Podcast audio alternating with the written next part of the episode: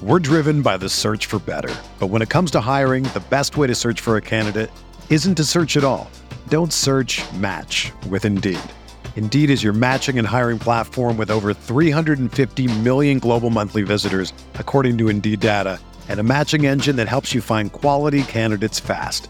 Ditch the busy work. Use Indeed for scheduling, screening, and messaging so you can connect with candidates faster.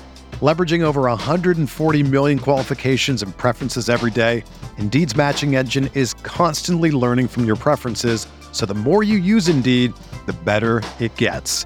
Join more than 3.5 million businesses worldwide that use Indeed to hire great talent fast. And listeners of this show will get a $75 sponsored job credit to get your jobs more visibility at Indeed.com slash BlueWire.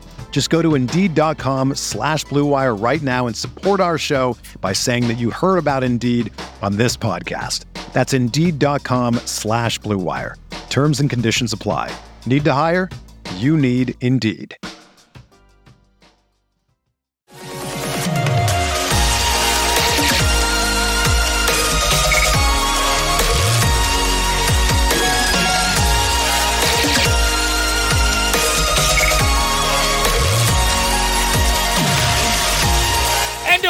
Go, episode 373 of the Al Galdi podcast. It is Wednesday, August 10th, 2022. It is the day after a shocking firing by the Commanders. Ron Rivera on Tuesday morning, Don Ron on Tuesday morning, firing defensive line coach Sam Mills III. SM3 is no more. You're going into a day, never know what may transpire with your sports teams. Uh, that is especially true with our commanders for many reasons. Uh, and we on Tuesday morning had the oh so rare firing of an NFL assistant coach multiple weeks into training camp. Hello and welcome to this Wednesday installment of the Al Galdi podcast. Jeff Zgonina has been promoted from being the commander's assistant defensive line coach to being the defensive line coach. Uh, the last name is pronounced Zgonina, not Zaganina.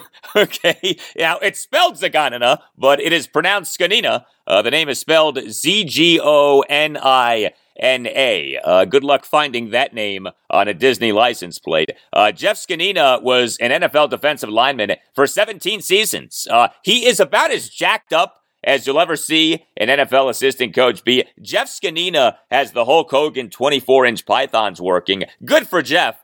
Uh, and Jeff Zgonina now is tasked with getting a commander's defensive line that features four first round picks to play like the dominant unit that it's supposed to be. But what happened with Sam Mills III? Uh, what is the true story with why Ron Rivera, on the morning of day 14 of 2022 Commanders training camp, think about that, day 14 of camp, fired his defensive line coach, a man with whom Ron had worked going back to Ron's time as Carolina Panthers head coach. Uh, next segment, I'll go in depth on what happened and uh, what we know about why it happened, and you'll hear from Ron and from Jeff. Uh, and then after all of that, I'll get into some other items from Commanders training camp on Tuesday, including a good day for Carson Wentz off all of the talk about his inaccuracy. Man, has there been a lot of talk about the inaccuracy of Carson Wentz. Uh, and I have some notable words for you from Curtis Samuel. Wait until you hear what Curtis had to say about being available for week one.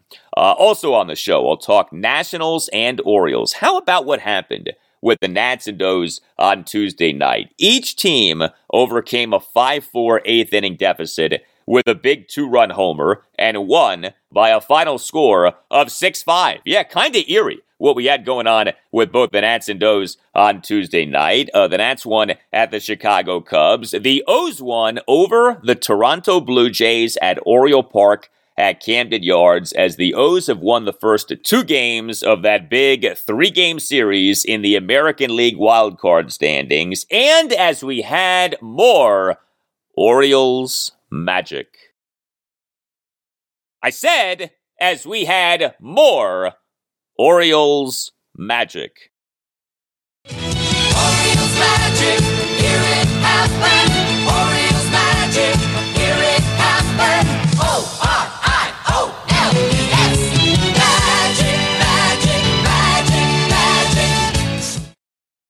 Yes, thank you. There you go. Uh, lots to get into from the Nats and Orioles wins from Tuesday night. And I have various non game Nats items to discuss with you, including a major piece by ESPN MLB insider Jeff Passan on the Nats trade of Juan Soto. Uh, some new details on what went down between the Nats and Soto. You can tweet me at Al Galdi. You can email me, the Al Galdi podcast at yahoo.com. Tweet from In the Know on the Commanders potentially trading for disgruntled Chicago Bears linebacker Roquan Smith. Uh, writes In the Know. Would really love to hear how you feel about a fit between the Commanders and Roquan Smith and what the asking price could potentially be. Uh, okay, thank you for the tweet in the know. Uh, yeah, so big NFL news on Tuesday morning. Roquan Smith, in a written statement, said that he has requested a trade uh, after contract negotiations between himself and the Bears have reached an impasse. Uh, the Bears took Roquan Smith with the number eight pick in the 2018 NFL draft out of Georgia. Uh, this coming season will be just his age 25 season. He's set to play this coming season under the fifth year option in his rookie contract, and then is set to be an unrestricted free agent in the 2023 offseason. Uh, Roquan Smith is a very good linebacker, so just as a general rule, if a very good player becomes available, uh, you should always at least make the call and see what the player would cost to get. So I would not have a problem with the Commanders calling the Bears to see what a trade for Roquan Smith might look like, but I would be surprised if the Commanders traded for Smith. Uh, you start with how infrequently NFL teams now have three linebackers on the field. I talked about this on Tuesday's show, episode 372. Washington in the 2021 regular season for the NFL's next gen stats played a total of just 65 defensive snaps with three linebackers on the field. So if the Commanders did trade for Roquan Smith, they would essentially be saying Smith and Cole Holcomb. Those are our two linebackers. And so the Commanders would effectively be tapping out on Jamin Davis uh, just one year after taking him with the number 19 pick in the 2021 NFL draft. Now, that first round pick that was spent on Jamin is a sunk cost. Uh, but the guy has only played one NFL season. Are you already ready to essentially give up on Jamin Davis? And look, maybe the answer should be yes, but you would need to be sure about that, and I don't think that the Commanders are ready to give up on Jamin Davis. The other issue is something else that I talked about on Tuesday's show the positional value of linebacker. Uh, the position just doesn't mean what it used to mean due to how pass happy the NFL has become. So, does it make sense in 2022 to give up a significant asset or significant assets and work out a big money contract extension? Uh, for an off ball linebacker as Roquan Smith is. Now, Roquan Smith is a very good linebacker, but he is an off ball linebacker. Is an off ball linebacker, even a really good one in today's NFL, worth a major asset or major assets uh, and a big money contract extension? Uh, not necessarily. Would Roquan Smith cost a first round pick? Maybe not. Uh, but it's hard to see being able to trade for him without giving up, say, a second round pick and maybe more. Uh, like a second round pick and a fourth round pick, something like that. And maybe the Bears would command a first round pick for Roquan Smith. But like I said, he is good. Uh, Football Outsiders has a stat called pass tackle stops, which are short tackles after catches that prevent successful gains. Roquan Smith has been number one or tied for number one in pass tackle stops for each of the last two NFL regular seasons, 2020 and 2021.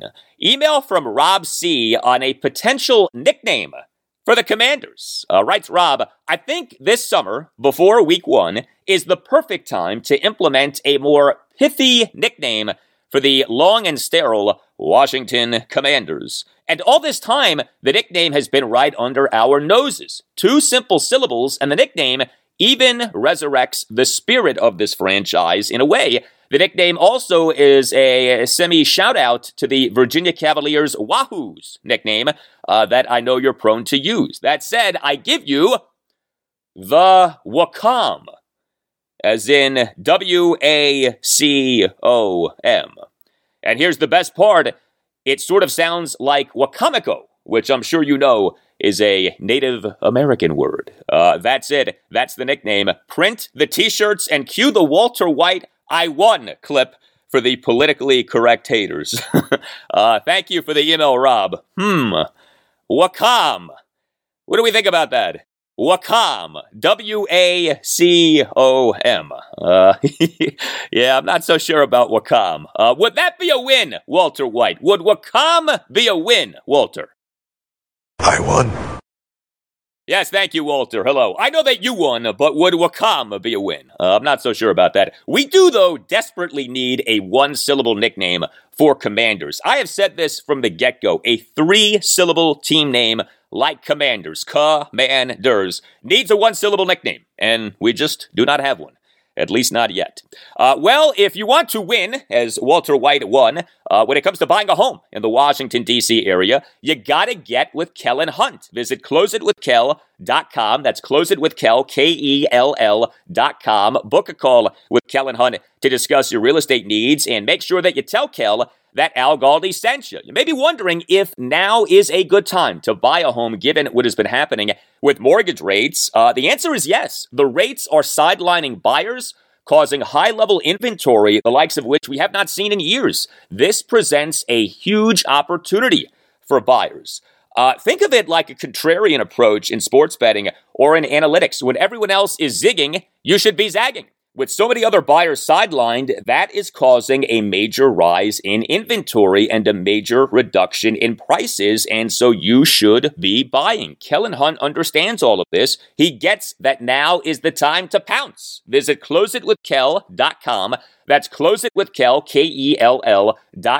Book a call with Kellen Hunt to discuss your real estate needs and make sure that you tell Kel that Al Galdi sent you. Kellen Hunt has a mastery of the Washington, D.C. area real estate market, but he's not just some know it all. Uh, he is here for you, to listen to you, to hear what you want, and then determine the best way of going about getting you what you want, no matter your age or situation in life. His website says it all closeitwithkel.com. Kellen Hunt is a closer. Kellen Hunt will close you buying the home that you want, and Kellen Hunt is willing to put a portion of his commission back in your pocket. Yes, you, the buyer get a piece of the action. If you are looking to buy a home in the Washington, D.C. area, if anyone who you know is looking to buy a home in the Washington, D.C. area, the name to know is Kellen Hunt. Visit closeitwithkel.com. That's closeitwithkel, K-E-L-L dot com. Book a call with Kellen Hunt to discuss your real estate needs and make sure that you tell Kel that Al Galdi sent you. If you're trying to buy a home in the Washington, D.C. area, you will do well by going with Kel. Visit closeitwithkel.com and tell Kel that Al Galdi sent you.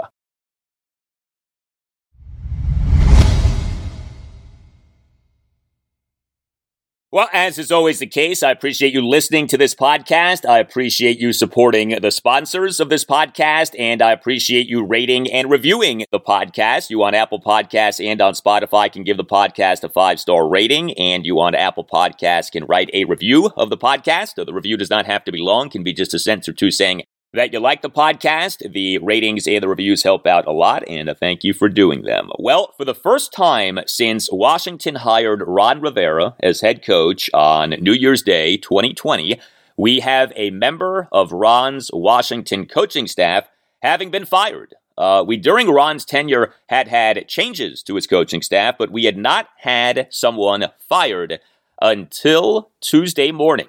And with this firing, there is the what, there is the who, and there is the when. Uh, Commanders head coach Ron Rivera began his post training camp practice press conference on Tuesday morning by announcing that he had fired Commanders defensive line coach Sam Mills III and promoted assistant defensive line coach Jeff Zgonina to defensive line coach. Uh, this news had in no way been anticipated. Uh, this news seemingly came out of nowhere, and the timing of this news is impossible to ignore. It is very abnormal for an NFL team to fire an assistant coach during training camp. Generally speaking, an NFL team makes a coaching staff change in January, February, or in season. Now, of course, there are exceptions, but by and large, if you're going to fire an assistant coach, you do so in January, February, or in season. And of course, an in season firing is done because things aren't going well. Uh, but how often do you see an NFL assistant coach fired during training camp? The answer is not often. And so you have to wonder why now? And what happened? Both Ron Rivera and Jeff Zgonina uh, did post practice press conferences on Tuesday morning. Neither guy was interested in saying much of anything. Uh, Ron's answers were especially short. You could totally tell in listening to him that there is a lot more to what happened here than he's saying, but he wasn't saying. Uh, and that's fine. I mean, I certainly did not expect Ron to pull back the curtain and reveal every little detail of what went on with Sam Mills III, but clearly there's a lot more to this story. So let's establish this. Who exactly Sam Mills III is? Sam Mills III is the son of Sam Mills Jr., uh, who was a great linebacker for the New Orleans Saints and Carolina Panthers from 1986 through 1997. The Commanders' firing of Sam Mills III as their defensive line coach came a mere three days after Sam Mills Jr. was inducted into the Pro Football Hall of Fame. Uh, this past Saturday, Sam Mills Jr. was inducted into the Pro Football Hall of Fame. Tuesday, Sam Mills III was fired by the Commanders. Uh, understand this too. Sam Mills III was a certified member of the Carolina Mafia. Uh, Sam Mills III was a certified commander. Uh, Ron Rivera, in firing Sam Mills III, fired a commander. Uh, Sam Mills III was on the Panthers coaching staff from 2005 through 2019. Uh, he worked with Ron Rivera for the entirety of his tenure as Panthers head coach. Ron was the Panthers head coach from January 2011 to December 2019.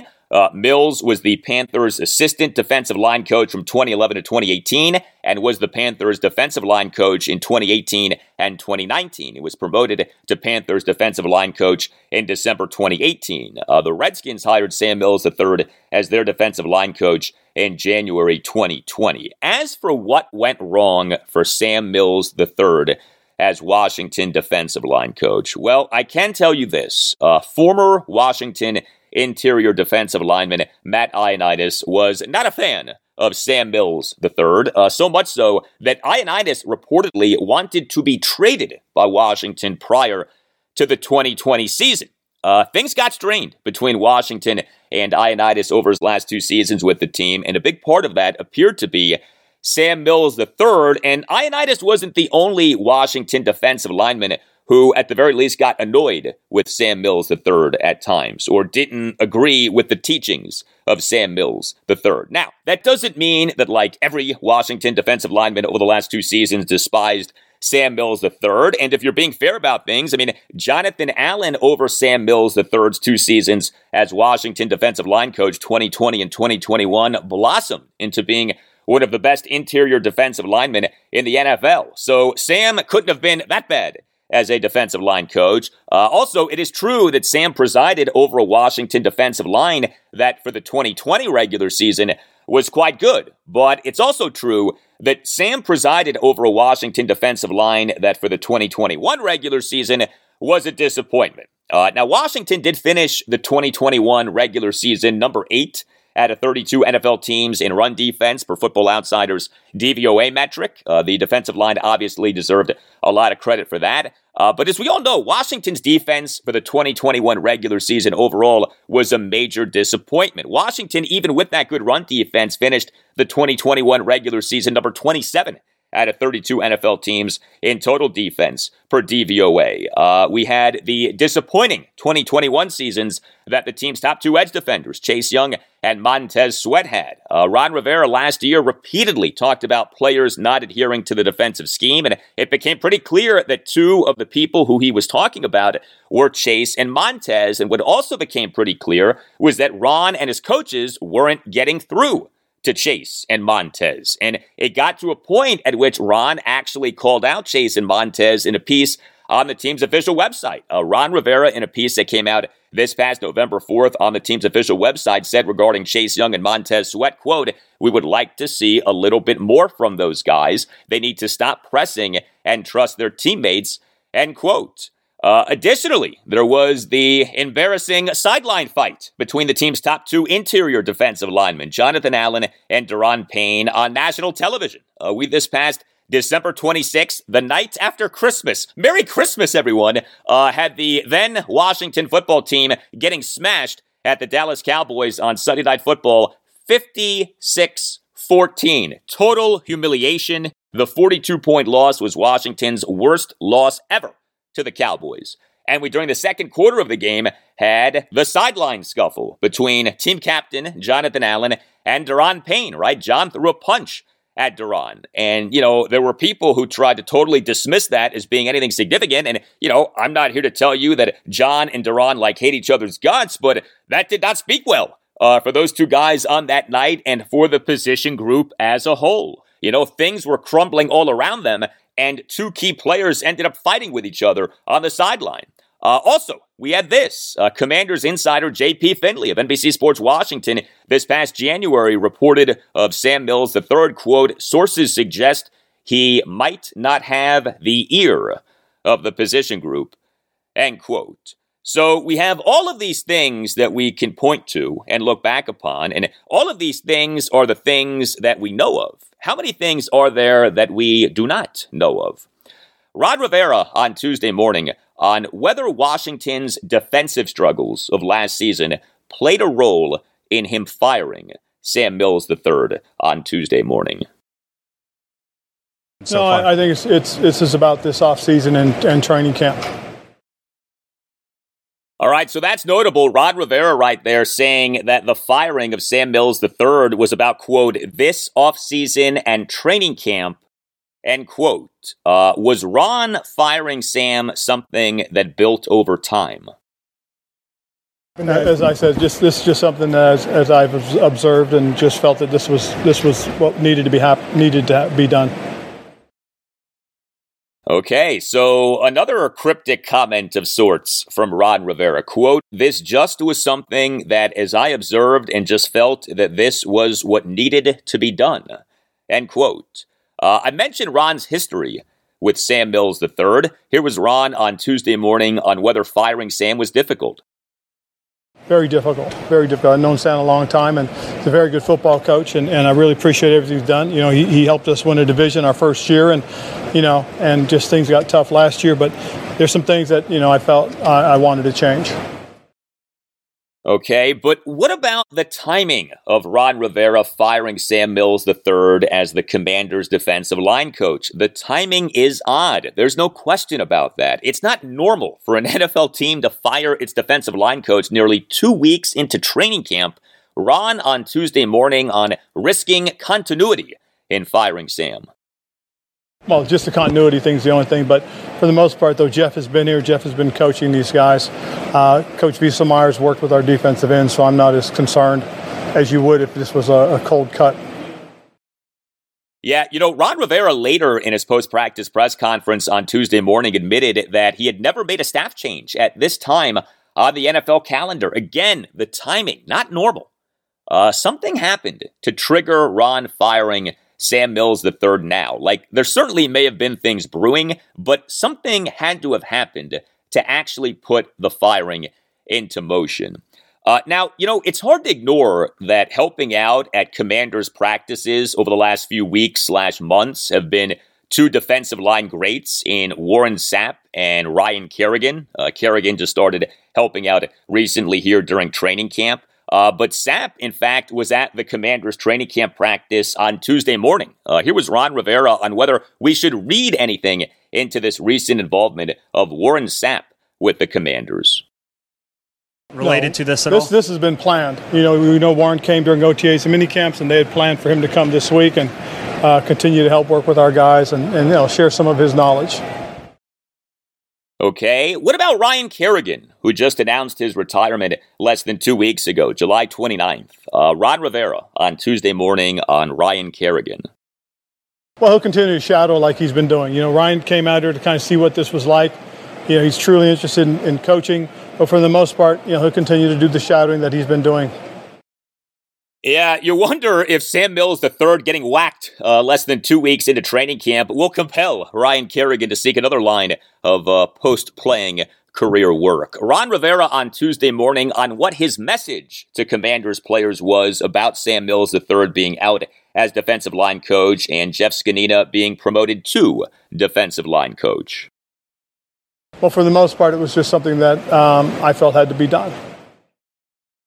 Okay, there you go. So, what about the Commanders' new defensive line coach, Jeff Zgonina? Uh, the Redskins in January 2020 hired Zgonina as their assistant defensive line coach. Zgonina had spent the 2017 and 2018 NFL seasons as the San Francisco 49ers defensive line coach. He was said to be instrumental in the development of interior defensive lineman DeForest Buckner. Uh, Zgonina was the assistant defensive line coach for the New York Giants for the 2016 season. Uh, that 2016 Giants defense was a really good defense. The Giants finished the 2016 regular season number three in the NFL in total defense per DVOA. And Zgonina himself was an NFL defensive lineman. And for 17 seasons, 1993 through 2009, yeah, a 17 season NFL career. That's impressive.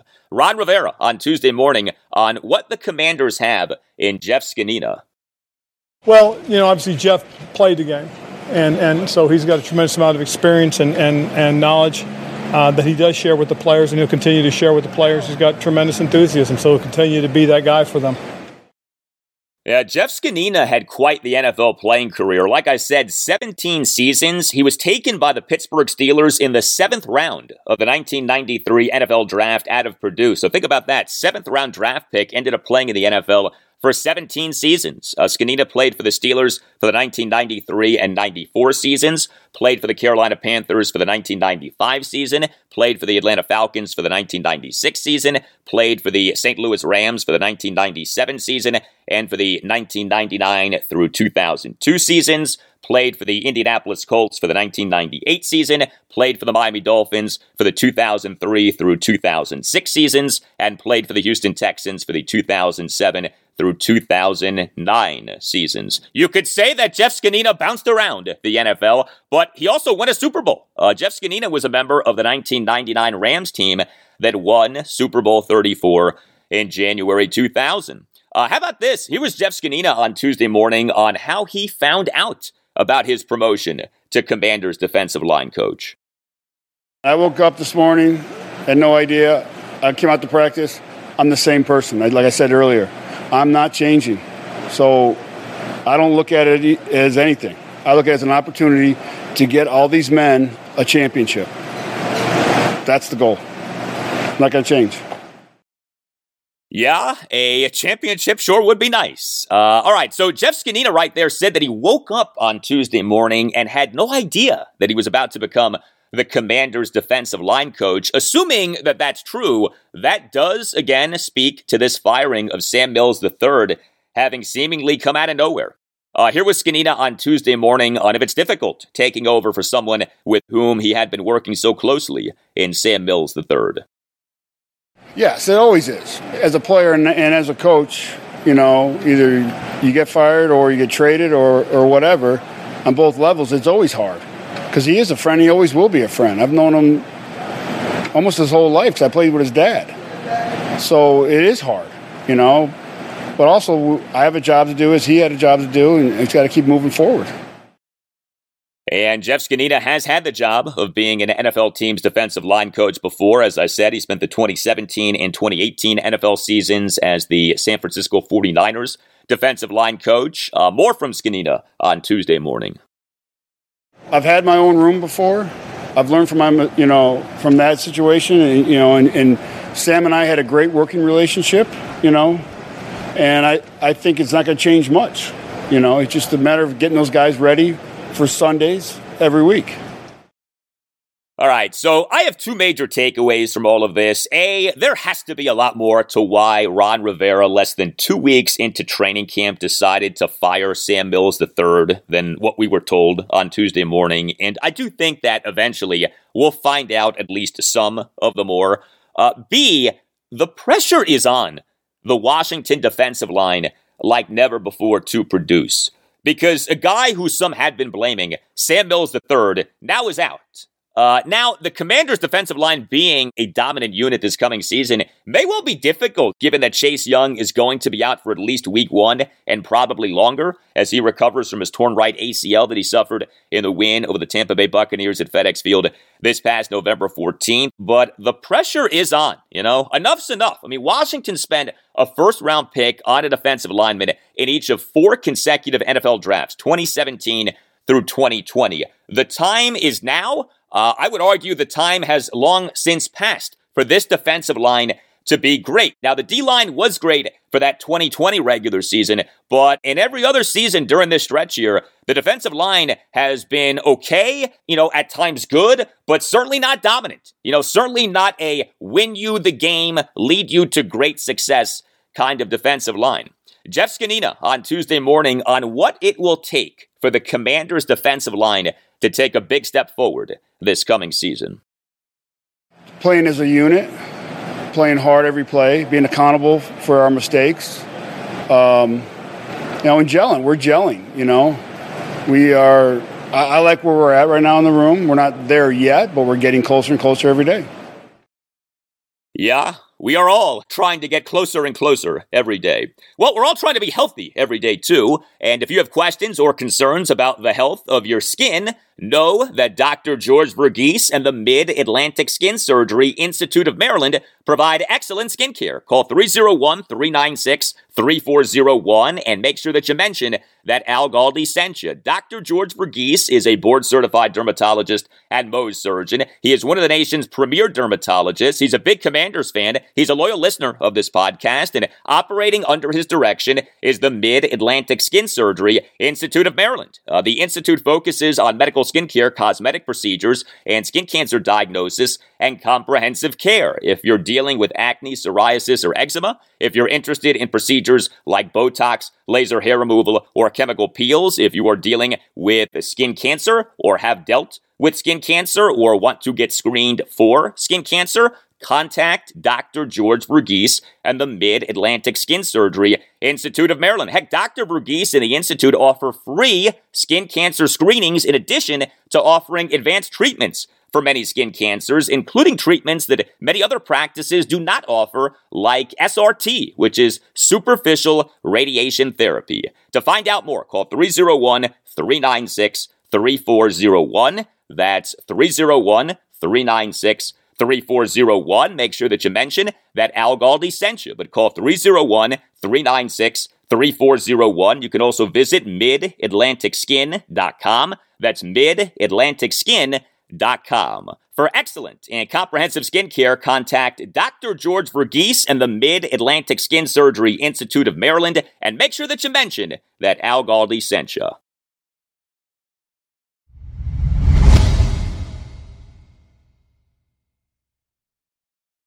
Well, believe it or not, we did have news from Commanders training camp on Tuesday that did not have to do with the firing of Sam Mills III as defensive line coach. Uh, some injury updates from Tuesday morning's practice, which was a padded practice. Uh, Monday morning's practice was not a padded practice. Tuesday morning's practice was a padded practice. Uh, corner William Jackson III, who had not been practicing a good bit lately, did practice on Tuesday morning, though he did so in limited fashion. He participated in individual drills, but not in full team drills. Uh, edge defender James Smith Williams practiced on Tuesday morning. He had been out with a hip issue. Uh, James Smith Williams would seem to be the Chase Young replacement as a starting edge defender, uh, with Chase set to be out for at least week one as he recovers from his torn right ACL that he suffered in that win over the Tampa Bay Buccaneers at FedEx Field last November 14th. Uh, receiver Curtis Samuel on Tuesday morning, as expected,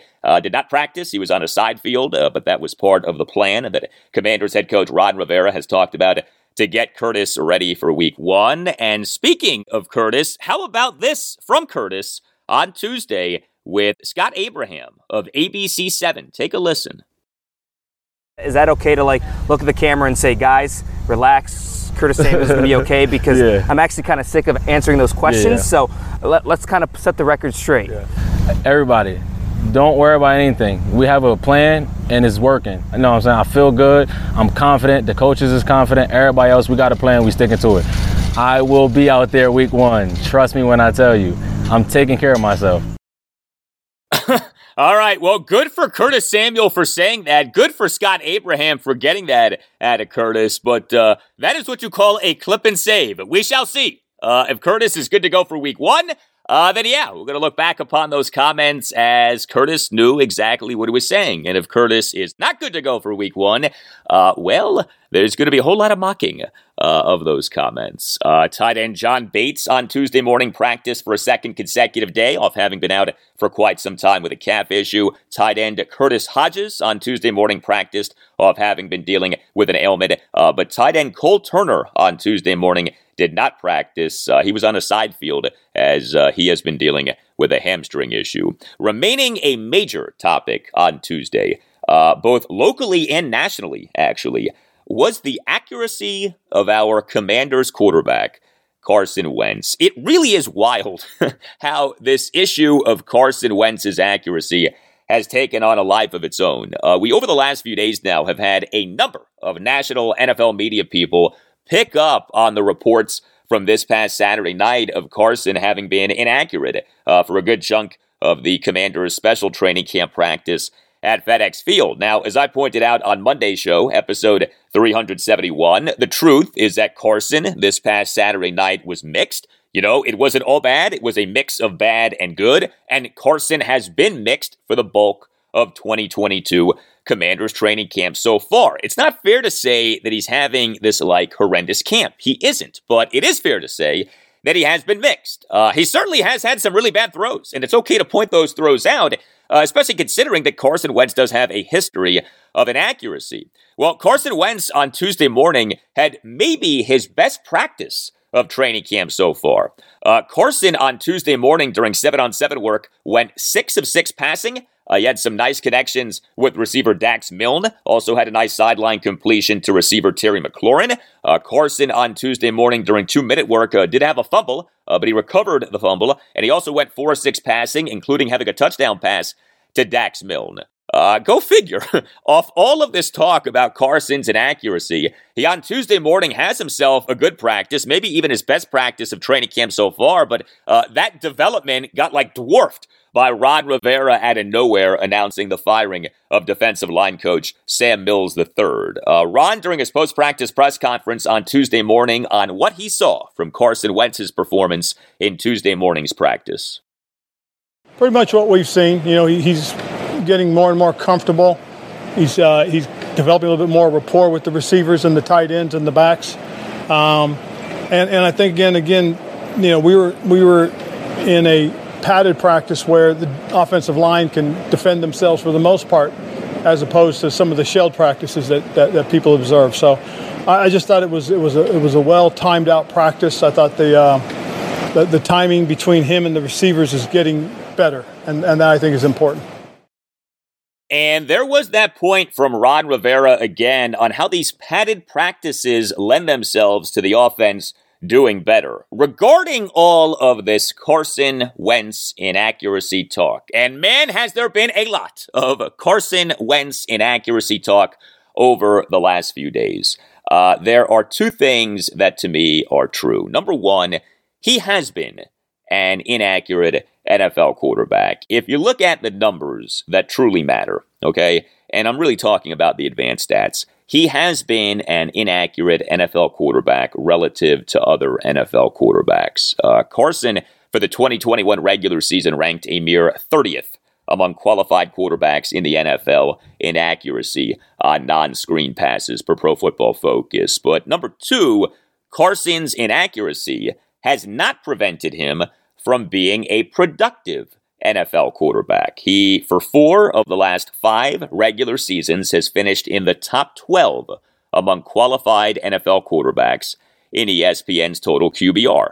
I, on Tuesday morning, put out a tweet saying this Carson Wentz isn't a great quarterback, but he also isn't a trash quarterback, okay? He, to me, can be a top 15 ish quarterback in the NFL for the Commanders. And if he is at least that, then that can be good enough for the Commanders to make the playoffs this coming season. I really do believe that.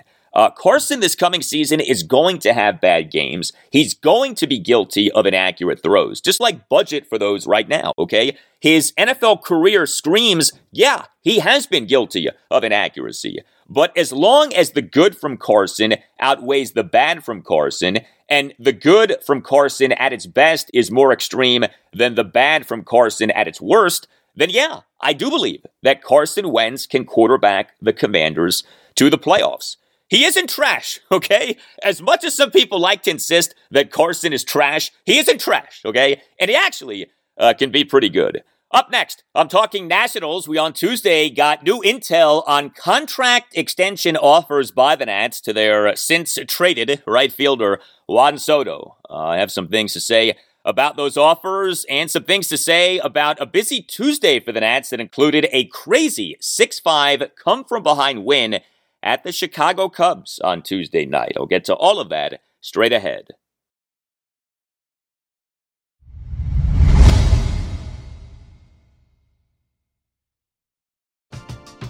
We're driven by the search for better. But when it comes to hiring, the best way to search for a candidate isn't to search at all.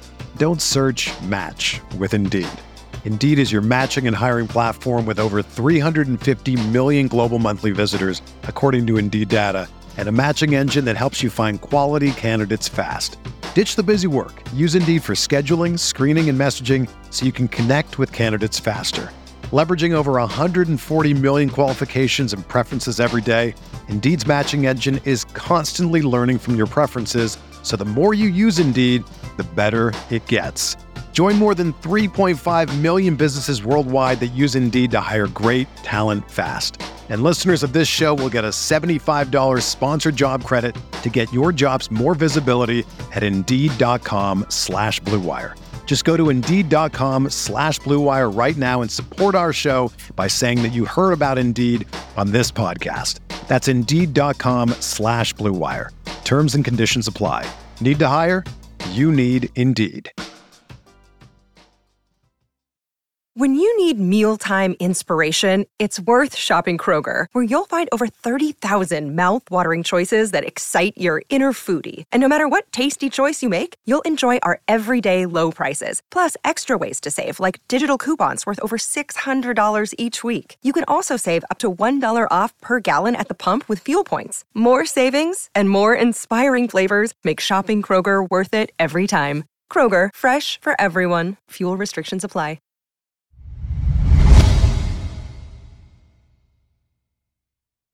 All right. Before we get to the Nationals game on Tuesday night and some Nats news from Tuesday, I want to address something that came out on Tuesday morning. And that something is a lengthy piece by ESPN MLB insider Jeff Passan on ESPN Plus on what went on behind the scenes in the lead up to the Nats trade of Juan Soto. Uh, Tuesday marked the one week anniversary of the Nats on August 2nd, having traded right fielder Juan Soto and first baseman Josh Bell to the San Diego Padres for six players. Uh, Soto, by the way, late night on Tuesday night, hit his first home run as a Padre. There's a lot in this piece by Jeff Passan, but for our purposes, I think that the most interesting item is a chronicling of the contract extension offers that the Nats did make to Juan Soto. Uh, now, my stance has been that the Nats did not have to trade Juan Soto this season, uh, especially given the Nats' ownership uncertainty, and that the rushed and out of nowhere nature of the trade happening makes you feel like the Nats wanted to trade Soto. Now, why the Nats wanted to trade Soto to me is a fascinating question. Uh, maybe the Lerners wanted to trade Soto because they didn't want to sign Soto to a mega money contract extension, uh, perhaps because prospective buyers of the Nats don't want to have such a contract on the books. Uh, maybe the Nats president of baseball operations and general manager Mike Rizzo wanted to trade Soto because Rizzo was desperate to replenish a farm system that had become borderline barren under his watch. Uh, maybe the Nats wanted to trade Soto because the Lerners and or Rizzo just do not believe in signing players to mega money contracts anymore. And by the way, I wouldn't necessarily blame the Lerners and or Rizzo for feeling that way. Uh, maybe the Nats wanted to trade Soto because the Nats just legitimately believed that Soto was never, ever going to sign a contract extension with them. Whatever the case, the Nats seemed to tap out rather quickly on signing Soto to a mega money contract extension, given that he's under team control through the 2024 season. And this chronicling by Jeff Passan of the Nats contract extension offers furthers me thinking the way that I've been thinking. All of these contract extension offers come off like a day late and a dollar short. Uh, all of these contract extension offers come off as offers that should have been made like a year or two earlier than the offers were made. Wrote Jeff Passan, quote, What the Nationals were willing to offer Soto already had grown. He turned down a $110 million contract extension offer in February 2020 and another for $180 million the next month, just before COVID 19 shut down the sport. In November 2021, the Nationals nearly doubled their previous offer, presenting Soto a 13 year, $350 million deal. He said no again. The overall guarantee grew to $415 million in April and was met similarly. Then on June 30th came what would be the Nationals' final overture a 15 year, $440 million extension the biggest guarantee ever, but one with an annual salary of $29.3 million, lower than 19 previous deals and far below the $43.3 million a year the New York Mets lavished on Soto's former Nationals teammate, starting pitcher Max Scherzer, in November. When Soto didn't accept the proposal, the consequence was clear Washington would have to consider trading him. End quote. So you get a chronicling of the Nats contract extension offers to Soto right there in that passage by Jeff Passan. Forget about all of those offers being for so much money by standards of, you know, normal people, okay? We all get that the Nats offered Soto a lot of money relative to what you and I are used to. The Nats, in order to get Juan Soto to sign a contract extension, always needed to hit him with a whammy of an offer. They needed to wallop him with an offer because he is so young, so good, and under team control for years to come. So you really needed to overwhelm him with an offer. And not a single one of those offers detailed by Jeff Passan was a whammy offer, was a wallop offer. Each offer came off like a day late and a dollar short. Each offer came off like an offer that should have been made like a year earlier, maybe two years earlier. So I just found that interesting. Those contract extension offers and when they were made reek of the Nats really not having been that aggressive in trying to sign Soto to a mega money contract extension, presumably because they didn't truly want to sign Soto to a mega money contract extension. They were fine with trading him. And you got to wonder why. As for what went down with the Nats on Tuesday night, uh, a wild win. And yes, I did say win. The Nats won on Tuesday night. Uh, a 6 5 win at the Chicago Cubs in game two of a three game series. The boys won for Nats manager Davey Martinez. I'm proud of the boys. Yes, Davey, the boys, they won. Uh, the Nats snapped a six game losing streak. Uh, they improved to a major league worst 37 and 75 in the 2022 regular season. And the Nats rallied to win. Uh, they overcame a 5 4 eighth inning deficit. And thanks to Joey Meneses. Uh, so we have talked about Joey Meneses some lately. Uh, the Nats on August 2nd selected the contract of Meneses from AAA Rochester. This season is his age 30 season. Uh, this season was his 10th minor league season.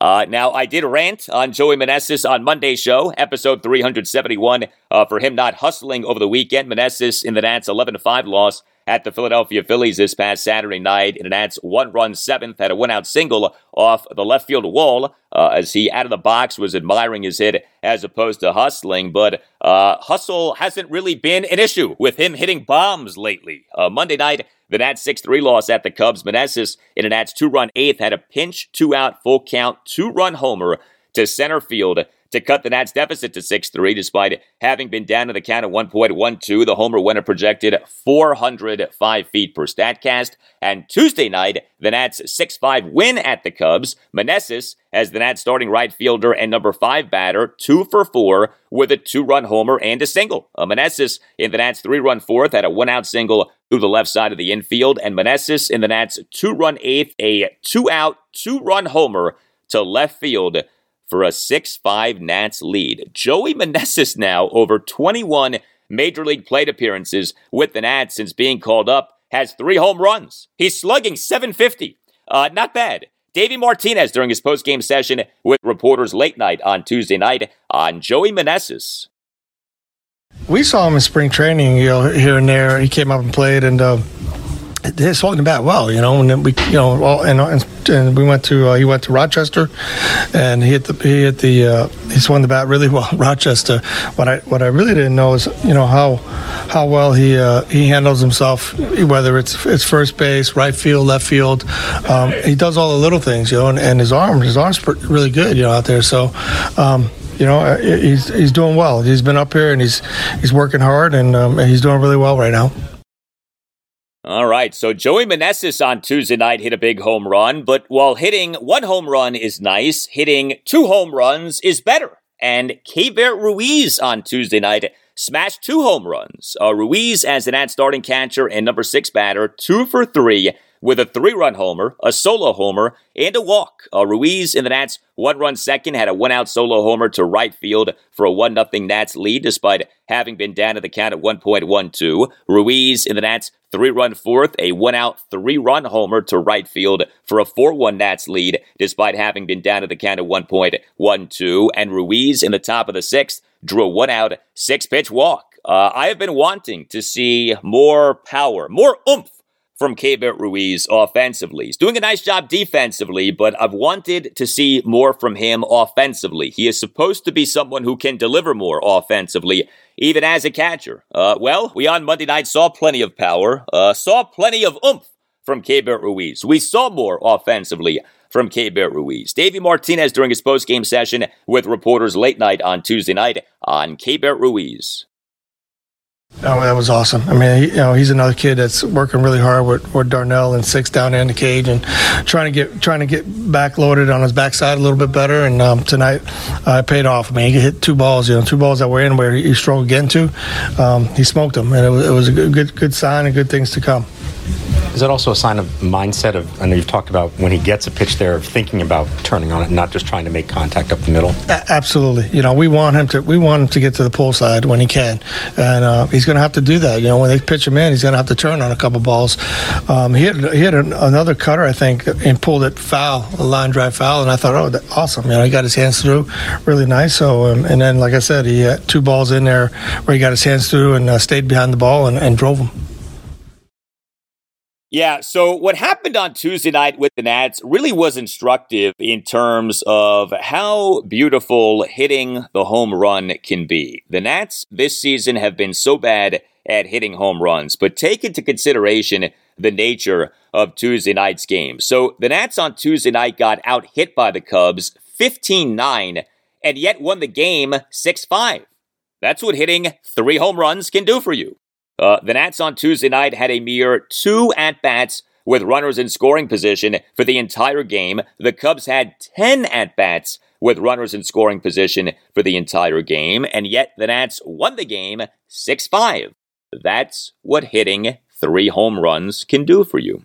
Uh, also on Tuesday night for the Nats, a tremendous outfield assist by Lane Thomas. Uh, Thomas was an ad starting center fielder and number seven batter. He went one for four with a single and two strikeouts. He went 0 for 1 on stolen bases, but he had a terrific outfield assist. Uh, so Thomas in the top of the second had a one out single through the left side of the infield, but he did then get caught on an attempted steal of second base for the second out. But Thomas in the Cubs' four run seventh, a really impressive outfield assist. Uh, he, while coming in, caught an Ian Happ liner and then made an excellent one hop throw to gun down Rafael Ortega at home plate for a double play for the first two outs. Uh, the Cubs challenged the out at home, but the double play stood. And I tell you what, credit to catcher Keibert Ruiz for making a nice pick and tag. But good job, Lane Thomas, on that outfield assist. Uh, also, the Nats' run of hideous starting pitching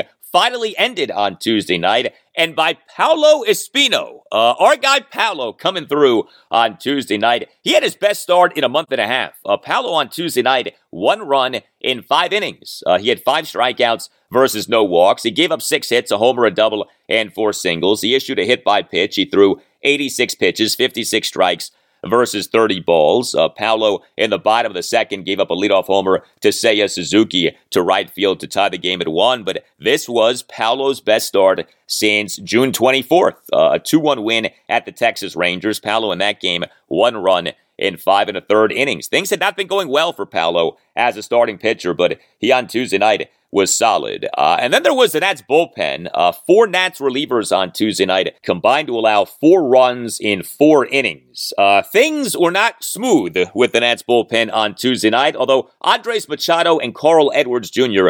did come through. Erasmo Ramirez allowed two runs in one inning. He did toss a perfect bottom of the sixth, but he and a Cubs four run seventh was charged with two runs as he gave up three consecutive singles. Kyle Finnegan entered the game in the bottom of the seventh with runners on first and third, no outs, and the Nats nursing a 4 2 lead. He ended up giving up four singles and being charged with two runs in what ended up being a four run seventh for the Cubs, who hit seven singles in the inning. So you know, you can't applaud Erasmo Ramirez and Kyle Finnegan at the same time. Seven singles. I mean, there's an element of bad luck there. There's an element of falling prey to the variance of the batted ball there. I did get a kick out of this. Kyle Finnegan got the win for the game. Kyle Finnegan allowed two runs officially. He gave up four singles in what ended up being a four run seventh, and yet he got the win for this game. That tells you how ridiculous the pitcher win stat is.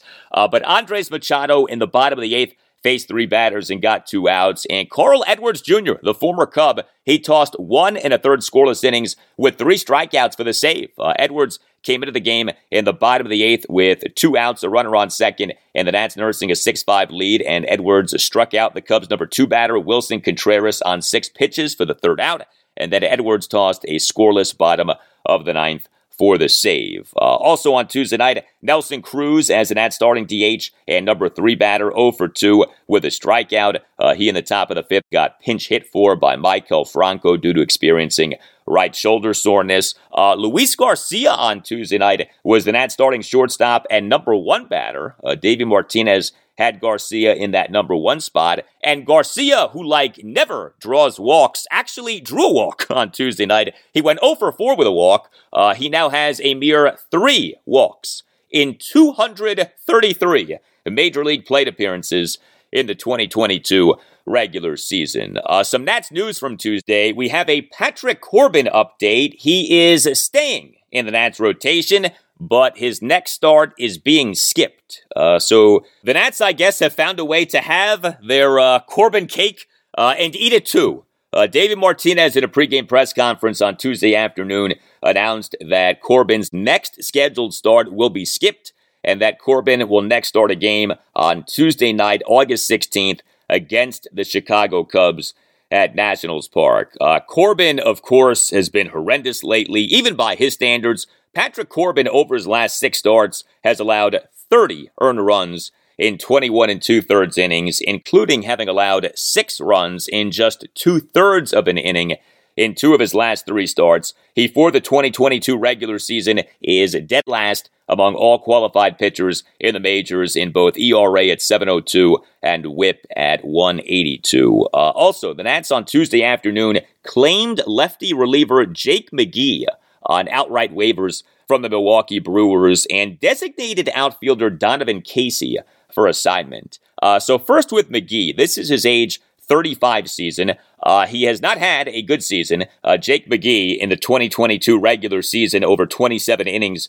for the Brewers and San Francisco Giants, has an ERA of 7 and a whip of 152. But McGee for the Giants in the 2021 regular season, over 59 and two thirds innings, had an ERA of 272 and a whip of 0.91. Uh, McGee pitched for the Tampa Bay Rays from 2010 through 2015. Davey Martinez was the Rays bench coach from 2008 through 2014. Nats pitching coach Jim Hickey was the Rays pitching coach from 2007 through 2017. So there is a familiarity for Davey and Jim with Jake McGee. But this corresponding roster move of the Nats claiming Jake McGee off waivers being the team DFAing Donovan Casey. So Donovan Casey was one of the four prospects who the Nats got back from the Los Angeles Dodgers for starting pitcher Max Scherzer and shortstop Trea Turner in that trade that was finalized uh, now two Julys ago, uh, July 31st,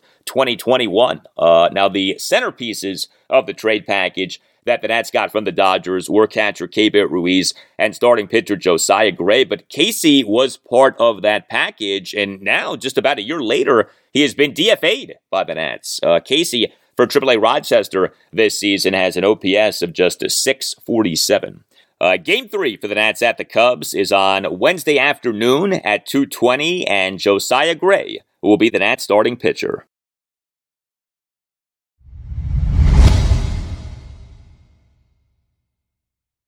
So the Nationals on Tuesday night overcame a 5-4 eighth inning deficit with a big two-run homer and won by a final score of 6-5. And the Orioles on Tuesday night overcame a 5-4 eighth inning deficit with a big two-run homer and won by a final score of 6-5. Uh, the parallels between the Nats and O's never cease to amaze me. And the O's, my friends, now are six games above 500 in a regular season for the first time since May 2017. Joe Angel, how about that? And the Orioles again in the win column. Yes, Joe. Thank you. The O's on Tuesday night beat the Toronto Blue Jays 6 5 at Oriole Park at Camden Yards. The O's in the 2022 regular season now are 58 and 52, including 44 and 28 since their 14 and 24 start, and now are a mere two games behind the Blue Jays for the American League's top wild card spot. And the O's now are just a half game behind the Tampa Bay Rays for the AL's third wild card spot. The O's have won the first two games of this big three game series against the Blue Jays at Oriole Park at Camden Yards. The O's in their biggest series of the season so far are coming through. Monday night, the O's hit four home runs in a 7 4 win over the Blue Jays. Tuesday night, the O's only hit one home run, but the homer was a key homer. Rougned Odor, aka Roogie, uh, he is the Orioles starting second baseman at number seven batter, went two for four with a two run homer and a single. Uh, now, he did commit a throwing error, but in fairness to Rougned Odor, he has been making some really nice plays at second base lately, and what a home run for him on Tuesday night. Odor blasted a go ahead two run homer to right field for a 6 5 Orioles lead. The homer went a projected 415 feet per StatCast. A tremendous moment at Oriole Park at Camden Yards. Uh, the game, by the way, featured a rain delay of one hour, 18 minutes, and yet late into the night, Rougned Odor came through with that home run. O's manager Brandon Hyde during his postgame press conference late night on Tuesday night on Rougned Odor. Yeah, he really takes his best at bats when the game's on the line. I feel like a lot of times, and um, he understands the situation and you know, I think that we we've seen him get huge hits for us in big moments, and and uh, I know he loves being in that spot. So great to see him come through. Of late, he's he's had his struggles offensively. What's kind of prompted you to to keep faith in him and keep putting him in there? One, um, the way he turns a double play and the defense, and we've, for me, the reason why our record is what it is is because Um, we're staying in the game on the mound. Our bullpen's been really good, and we've been playing outstanding defense. It's not because we're outscoring people; it's because of what we've done as an, in a team defense situation, and Rugi's been a big part of that. And so, um, that's for me. That's why we've won a lot of games. And Rugi has come up with some big hits for us, uh, and I love the attitude he brings. I feel like he brings some toughness to us. I think he brings some edge. I think that there's he loves. I love how what he's like in the dugout and attitude wise, and he comes ready to play. So, um, I think it's rubbed rubbed off on others this year. So I appreciate that. Yeah, we all do. Uh, the O's on Tuesday night, six runs, 12 hits to go with two walks, two for seven with runners in scoring position. Ryan Mountcastle as the Orioles starting first baseman and number four batter went two for four with an RBI double and another double. Boy, does Mountcastle just hammer the Blue Jays. Uh, but Mountcastle on Tuesday night in an Orioles one run seventh, a two out RBI double to right field to cut the Orioles deficit to 5 4. Cedric Mullins on Tuesday night as the Orioles starting center fielder and number one batter, two for four with a double, a single, and a walk. Terrin Vavra on Tuesday night as the Orioles starting DH and number five batter, one for three with an RBI single and an RBI sac fly. Uh, Vavra in the Orioles two run first had a two out RBI single to right field on a 1 2 pitch for a 2 0 Orioles lead, and Vavra in the Orioles one run third, a one out RBI sac fly for a 3 1 Orioles lead. Uh, the O's on Tuesday night won despite Kyle Bradish uh, not being good for the first time in three starts since coming off the 15 day injured list. Uh, Bradish on Tuesday night, three runs in five and a third innings. He gave up five hits, a homer, and four singles. He issued two walks and a wild pitch. He recorded four strikeouts. Uh, he over his five and a third innings threw 80 pitches of 49 strikes versus 31 balls. It's not like he was awful, but he just wasn't good. Uh, the final run charged to Bradish came on a one out, three run opposite field home run by Bo Bichette to right field on an 0 2 pitch from reliever Bryan Baker in a four run Blue Jays sixth. But uh, the three Orioles relievers who followed Baker, Louis Head, Nick Vespi, and Felix Bautista, they combined for three scoreless innings with four strikeouts. Uh, Bautista tossed a scoreless top of the ninth for the save, uh, lowering his ERA for the 2022 regular season to 169. Uh, Felix Bautista now is the Orioles closer with Jorge Lopez having been traded to the Minnesota Twins. And how about what the O's are doing for Bautista these days in terms of his entrance into a game at Oriole Park at Camden Yards? Felix Bautista is coming out to the Omar whistle from the television show The Wire and people are going nuts over this. I love this. Uh, game three for the O's against the Blue Jays at Oriole Park at Camden Yards is on Wednesday night at 7.05. Dean Kremer will be the Orioles starting pitcher.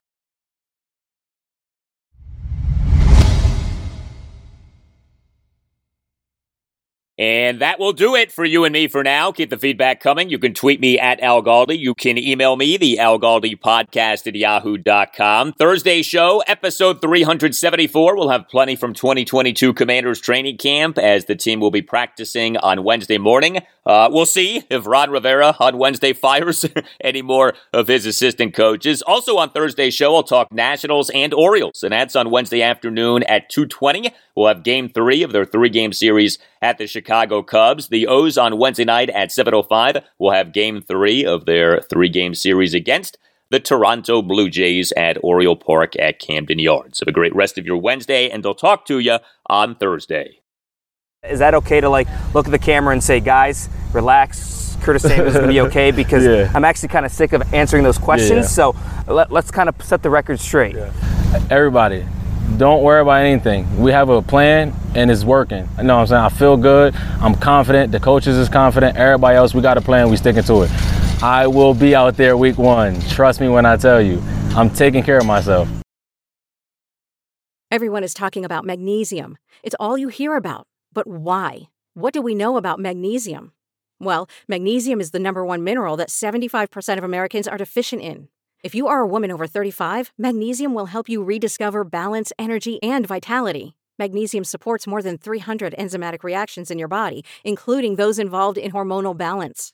From functional medicine doctors to mental well being and female hormone experts, we all know that magnesium is the one mineral to improve all aspects of well being and health. But which one? Magnesium Breakthrough from Bioptimizers, the trusted choice recommended by leading experts with seven best absorbed forms of magnesium to ensure your body receives the support it needs for overall well being. Go to bioptimizers.com slash balance today and use code BALANCE10 for 10% off. Support your journey to wellness at B-I-O-P-T-I-M-I-Z-E-R-S dot com forward slash balance. Magnesium Breakthrough from Bioptimizers, your foundation to optimal health and vitality.